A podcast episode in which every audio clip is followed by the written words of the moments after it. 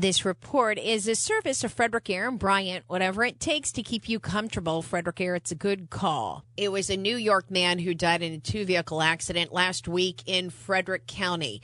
Maryland State Police say 62-year-old Eric Doherty of Lakeview near Buffalo, New York, died after his vehicle was struck by a tractor-trailer. The News Post reports that Doherty was traveling north on Rt 15 on Tuesday morning when the tractor-trailer was attempting to make a right-hand turn from Roddy Creek Road.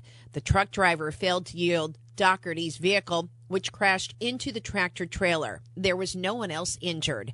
To read more local stories, go to WFMD.com.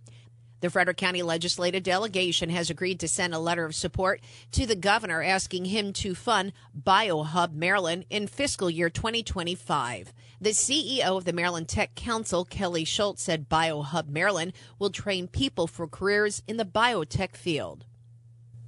So our request is for the state to help us get that training up and running so that we can provide that, that amenity to entry-level diverse individuals who are looking for either a career change or to get involved in an industry that really does create the most well-paying jobs in the state.